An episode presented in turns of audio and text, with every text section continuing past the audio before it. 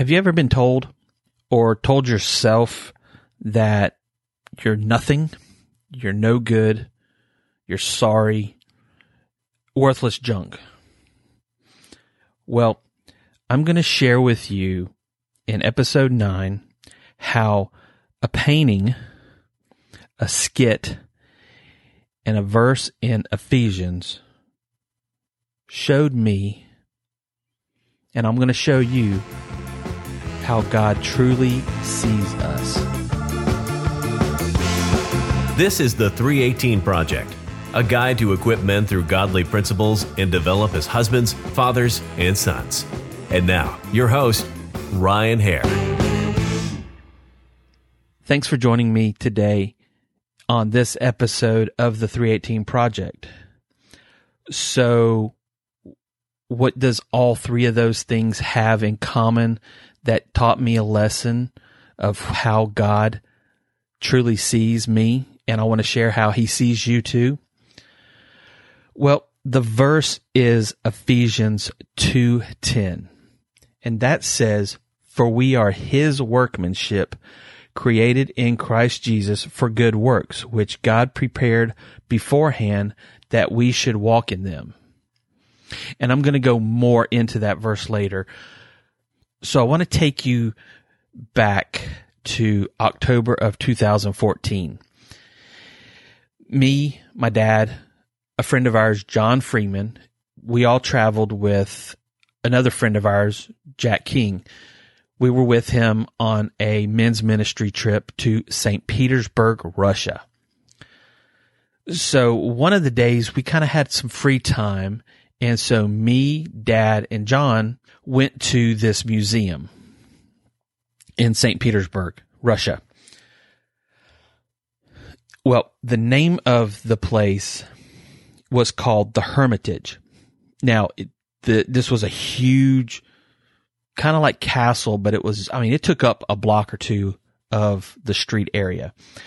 And it was once a home for one of the former queens of Russia. And she collected artwork, sculptures, different things of just famous art. But at the same time, she was a recluse, so like a hermit. And that is where the name for the museum came of as the Hermitage. Of course, after her death, they found all this artwork. And so they turned it into a museum, and it displayed even more modern stuff over the years that they had collected with this museum. And I mean, it was just awesome to see Picasso's, Da Vinci, Michelangelo sculpture, a Monet, just different artworks from different eras. But the biggest thing that stood out to me when we went there was the Rembrandts. They had a collection of over 30 paintings of his. And they had different ones. They had one that was a very special. It's called the Prodigal Son. Of course, it displayed about the son coming home to his father. And we had a guide. There was a lady that we had paid to show us, and she was showing us the different ones, the different paintings and different artwork and the history of the building. And during that time, she showed us, she said, this is how much security is in this building. And so she did the security. She kind of waved her hand at a painting and alarmed. There was a security guard right there. But he was aware of how they do this. And so it was just a demonstration. And she said the reason for the heightened security was because of an incident that had happened back in 1985. During that time, there was a Russian gentleman who later they found out had some severe mental issues. And he went in one day and attacked a Rembrandt painting called the Danae. Now, the Danae, this painting depicts the character of Danae of Greek mythology waiting in bed for Zeus. Now, the gentleman proceeded to cut the painting in two areas, kind of like a slash across the middle, and then threw sulfuric acid onto the painting. during this time after they did that, after all this happened, they tried to stop what they thought they could stop the acid from deteriorating the painting. They put it in water, which really didn't help it at first. But then they slowed it down. They got people in, scientists to come in, and people that could preserve art, especially these older paintings. And they went in and started to work on it. And it took these chemists and painters another 12 years to work on this to prevent any further damage. So it was finally able to, back in 1997, they were able to then re-display it. In that time that they were fixing to display it, they spoke to the museum curator, and he explained how they had used a concentration of sturgeon and some honey glue to strengthen the layers, as well as use a microscopic residue to help stop the damage caused by the acid and to even out those layers in the varnish and the paint layers. But at no time, and this is what was so stood out to me, was that at no time did they go in and paint over any of the damaged areas. And when they asked him, when the news reporters asked him about this, the curator said, "If we had done any kind of painting at any time, then it would no longer be a 100% authentic Rembrandt painting. And we would prefer that there be a slightly damaged at 70%, but still authentic Rembrandt painting." So how does that apply to us? And again, I'm going to kind of expound and let you see how God spoke to me and showed me the same thing. Because I can tell you, there's been a lot of times that I've had some doubts and thoughts in my mind of who I am and what my value really is. And at the same time, I want to be able to show you that same thing of how valuable you truly are, even when you don't think you are that valuable. Now, I'm going to go back, and it says in the very first part of that scripture, it says, "For we are his workmanship." So what is workmanship? Well, if you check it out and look up the word, especially in the Greek meaning for workmanship is poema, which means a piece of workmanship, a creation. And when you break it down, this is where we get the word poem. So if we look at it, we are actually God's spoken word. And how is that so true? I was looking up some stuff, and I come across some information, and this is from the book, a book on the foundations of Pentecostal theology. And it talks about the Old Testament spiritual gifts for special skills. And it said, in the Old Testament, special gifts of the Spirit were given to artisans who served in the construction of the tabernacle. And this is going back to the time of Moses. And it says in Exodus chapter 35, verses 30 through 33, it says, "And Moses said to the children of Israel, see, the Lord has called by name Bezalel, the son of Uri, the son of Hur, of the tribe of Judah. And he has filled him with the Spirit of God in wisdom and understanding, in knowledge and manner of workmanship, to design artistic works, to work in gold and silver and bronze, and to work in all manner of artistic workmanship." So again, this passage provides a typology for the work of the Holy Spirit, who supplies in the new dispensation special endowments for believers who are God's workmen, building the body of Christ. And again, this is the Old Testament, so the Old Testament is a precursor of how we see things taking place in the New Testament. And again, as I was studying this and looking at it, I come across a article. It says, "The Singular Origin of a Christian Man." And this is a sermon by Charles H. Spurgeon in February 7th of 1884. And he says, and this is quotes, "For we are his workmanship, created in Christ Jesus upon good work, which God has before ordained that we should walk in them." And Spurgeon says, "This text is written by the apostle as a reason why salvation cannot be a thing of human merit, not of works, lest any man should boast, for we are his workmanship." The word for indicates an argument. It is a conclusive reason why salvation cannot be by our own good works, because even when we have an abundance in and of the best of works, they are far more due to God than ourselves. We ourselves, in our own saved condition, are the workmanship of God. And with each of us, the argument holds good, not of works, for we are his workmanship. So we are completely God's workmanship, that we are also styled in a creation. We are created in Christ Jesus, and a creation cannot possibly be the Creator's own work. Such a supposition would be absurd upon the face of it. It would be a misuse of language to speak of anything as creating itself. Whatever therefore we are in Christ Jesus is the result of God's work upon us, and cannot be a cause of that work. So again, we see this, and again, as I was saying, it's part of being that poem, that breath of God. And there's scriptures that reiterate that breath of God. Several times we see it and hear it in Job.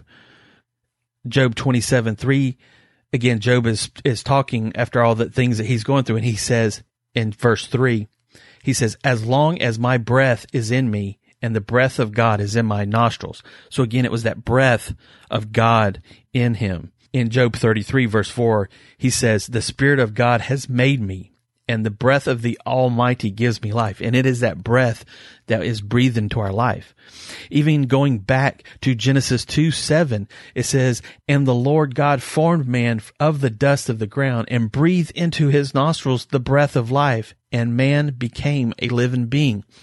So when God breathed into Adam and Eve, and every person sensed that from creation on when they are born, it is that breath of life that enters our life, and it is that breath that is the breath of God that is in our lungs, that we are that person that God has created for a specific reason. Now again, when we look at breath, where does that word breath originate from? Well, in the Old Testament, the word is ruah, which is a breath, a wind, or a spirit. Then in the New Testament, in the Hebrew translation of breath is the pneuma. And of course, when you think of pneuma, it again is that oxygen, breath, life. It is that root word of like pneumonia. In those words, that's where we get the word pneumonia and things like that. It comes from that root word. So again, we are that breath that God has breathed into our lives, and that we are to then represent him. But it's not only about being a poem or that breath, but it's also being a vessel that God has created for of us to be used. And in Jeremiah chapter 18, verse 4, it says, "And the vessel that he made of clay was marred in the hands of the potter, so he made it again into another vessel, as it seemed good to the potter to make." And so again, we see that we are in that hand, that God's hand of molding and making us and forming us into that image. Now, the next part that was key that I said earlier was a skit. Well, several years back, even before this trip, probably 10 years ago now, I came across a YouTube video of a couple guys called the Skit Guys, and they had a skit called God's Chisel. And it is basically about a gentleman again, referring to the scripture, Ephesians 2:10, but during that time he feels like he's unworthy, not good enough, and Jesus or God shows up. God shows up and starts having this conversation with him. And it's back and forth of, "I'm junk, I'm not good enough." And there's a key part that the character that's playing God says, "What does that say about me? If you think you're junk, what does that say about me? I don't make junk. Do you understand me? I do not make junk. So if I created you and I don't make junk, this is a false concept that you're bringing into your mind, that you've allowed into your mind to believe that you are junk." And see, that's the thing. So many times we may have gone through trials, situations. We may have walked away from God. We may have gone through divorce, battled with an addiction, had financial failures, had those physical injuries of scars, cuts, those flaws, imperfections, things that we don't even perceive that we feel are just not right. But again, everything about us God has created. Yes, there are parts that we make choices, we make decisions, and it puts us down the wrong path. But again, that doesn't mean that God made us to be this junk that we see ourselves. And that's who Satan is. Satan is that accuser. And that's what he's called. He is called the accuser of the brethren. And so many times, isn't it like that he will tell you you're junk, you're no good, you're good for nothing, you'll never achieve nothing, you'll never accomplish nothing. What you've done, you've blown it, and you can never be restored. You can never step out and grow from those things. But like I said, and this is where God really showed me that I'm not junk and you're not junk because God creates. And this was a quote from Dr. Edwin Lewis Cole that really stuck with me is, God creates, but Satan counterfeits. There is nothing Satan can do. He can't create anything. All he can do is try to make a counterfeit. He tries to distort things of what is biblically true and distorts it and tries to counterfeit it. And isn't it funny how counterfeiters, when they try to replicate whether it's clothing, a purse, jewelry, whatever it may be, do you ever notice how they always go for the high dollar items? Think about it. They try to replicate Gucci bags, Armani, Louis Vuitton, Coach. You don't see them trying to recreate a Walmart special. They always want to try and replicate the high demand, what looks good. But again, what looks good on the outside is not what's really on the inside. And that's just like Satan. He tries to give a false image and a false design of what your life can be like, and have this painting coming in and, like I said, painting over it to make it look all nice and new and nice and shiny, but the inside is all rusted and broken. But when we put our faith and trust in God, He's going to restore it. It may not be a complete restoration. You may not be completely healed.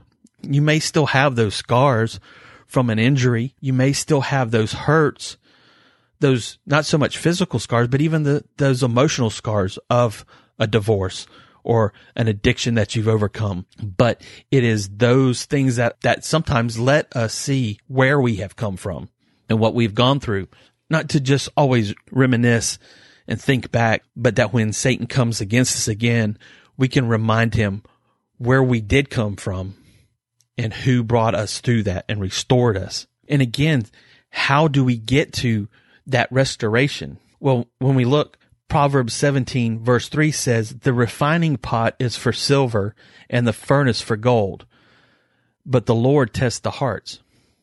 Isaiah 48 verse 10 says, behold, I have refined you, but not as silver. I have tested you in the furnace of affliction. And again, it is that time of sometimes we go through these trials and we're like, why God are you taking me through this situation? Why have you abandoned me and left me in this situation or in this time? And I don't feel you. But sometimes it takes us back to a point that we may be still holding on to a situation or hurt or a feeling or something that we're still hurt and bitter over. And it's that refining. It's that kiln that burns out. When they talk about it, when they put that silver in that refining pot or the gold in that furnace, like he says, that it burns out those impurities and they float to the top. And then that silversmith or goldsmith will come in with a scoop and dip out those impurities. And that's just like God. When we've gone through those things and he burns those things out, he reveals some things that may be still hidden in our heart: hurt, bitterness, anger, jealousy, deceit, envy, whatever it may be. And he sometimes has to bring those out that are hidden, to expose them, to then wipe them away and bring that restoration and healing. Again, and it's even like a soap. Like in Malachi chapter 3, verses 2 and 3, it says, but who can endure the day of his coming? And who can stand when he appears? For he is like a refiner's fire and like launderer's soap. He will sit as a refiner and a purifier of silver. He will purify the sons of Levi and purge them as gold and silver, that they may offer to God the offerings of righteousness. Again, it's that purifying, that healing, that just cleaning as it says, you know, he's going to make us white as snow. Even in Psalms 66, verse 10, he says, "For you, O God, have tested us. You have refined us as silver is refined." Again, it's that testing. We feel like, why am I going through this over and over again? But sometimes it is getting you to that point of allowing God to show you how valuable you really are to him and that he's willing to fight for you. And like I said before, it's not just about the silver and the gold refining it or that part of a poem. But as I said before about Jeremiah being that potter and the clay. You know, he is the potter. We are the clay. Isaiah 64 verse 8 says, "But now, O Lord, you are our Father. We are the clay and you are the potter, and all we are the works of your hand." So he's molding us. He's making us. He's forming us in how he wants us. And even in Romans 9 verses 20 through 21, it says, "But indeed, O man, who are you to reply against God? Will the thing formed say to him who formed it, why have you made me like this? Does not the potter have power over the clay from the same lump to make one vessel of honor and another for dishonor?" And that's the way sometimes we see it. Sometimes we walk away and we have that part of being a failure, but that's not God's intent. And sometimes he has to go in and bring that healing, bring that restoration. He may not fill in, say it's that clay pot and it's cracked. It would be so easy to go in and just redo it. He could melt it down and reform it and create something new. But that's not always the easiest and best way. Sometimes he has to leave that crack and fill it in. But at the same time, he doesn't completely bring it to a restoration of 100% healed. He may leave it there again as a reminder. And sometimes there's things that may be broken in our life. Like I said, that divorce where you've gone through and now it's nothing that can be repaired and you've moved on. But yeah, there's those still hurt and broken pieces that have been left and shattered, whether it's through a divorce or, like I said, overcoming an addiction. But those that you've pushed away because of that addiction that you've finally overcome. And you have these broken pieces and you feel like you're a broken vessel. But here's the thing about some broken vessels, they can still be used. You're like, well, it can't hold water, or it can't hold, you know, the plate can't hold the food if it's broken in half, and the cup can't hold anything if it's shattered. But here was another thing. While we were in St. Petersburg, Russia, our friend John wanted to go see this place, and he kept calling it, and we're like, what's this all about? But the name of it, and it's no longer a church, but it's now kind of like a museum as well. But it was called, and the name of it is still called, The Church of the Savior on Spilt Blood. It was because of an assassination attempt, different story. But when we went inside, they had on the walls and all the interior of this church was these mosaic tiles representing like the life of Christ. And then on the pillars of the walls were of the 12 disciples. So it was just interesting to see. And it was just a reminder that all these little pieces, they were mosaic tiles that were broken, but yet they were put together to form all these beautiful images. And isn't that how God is with the church? Not just the physical church that you may go to and I go to on a weekly basis, but we as an overall church, the body of Christ, isn't that how we are? We are those broken pieces. Individually, we are broken pieces, broken vessels that God then pulls together, brings together, that you may have a special talent. I may have a special talent. Friends, you have friends, your pastor, whoever it is, each has a special talent.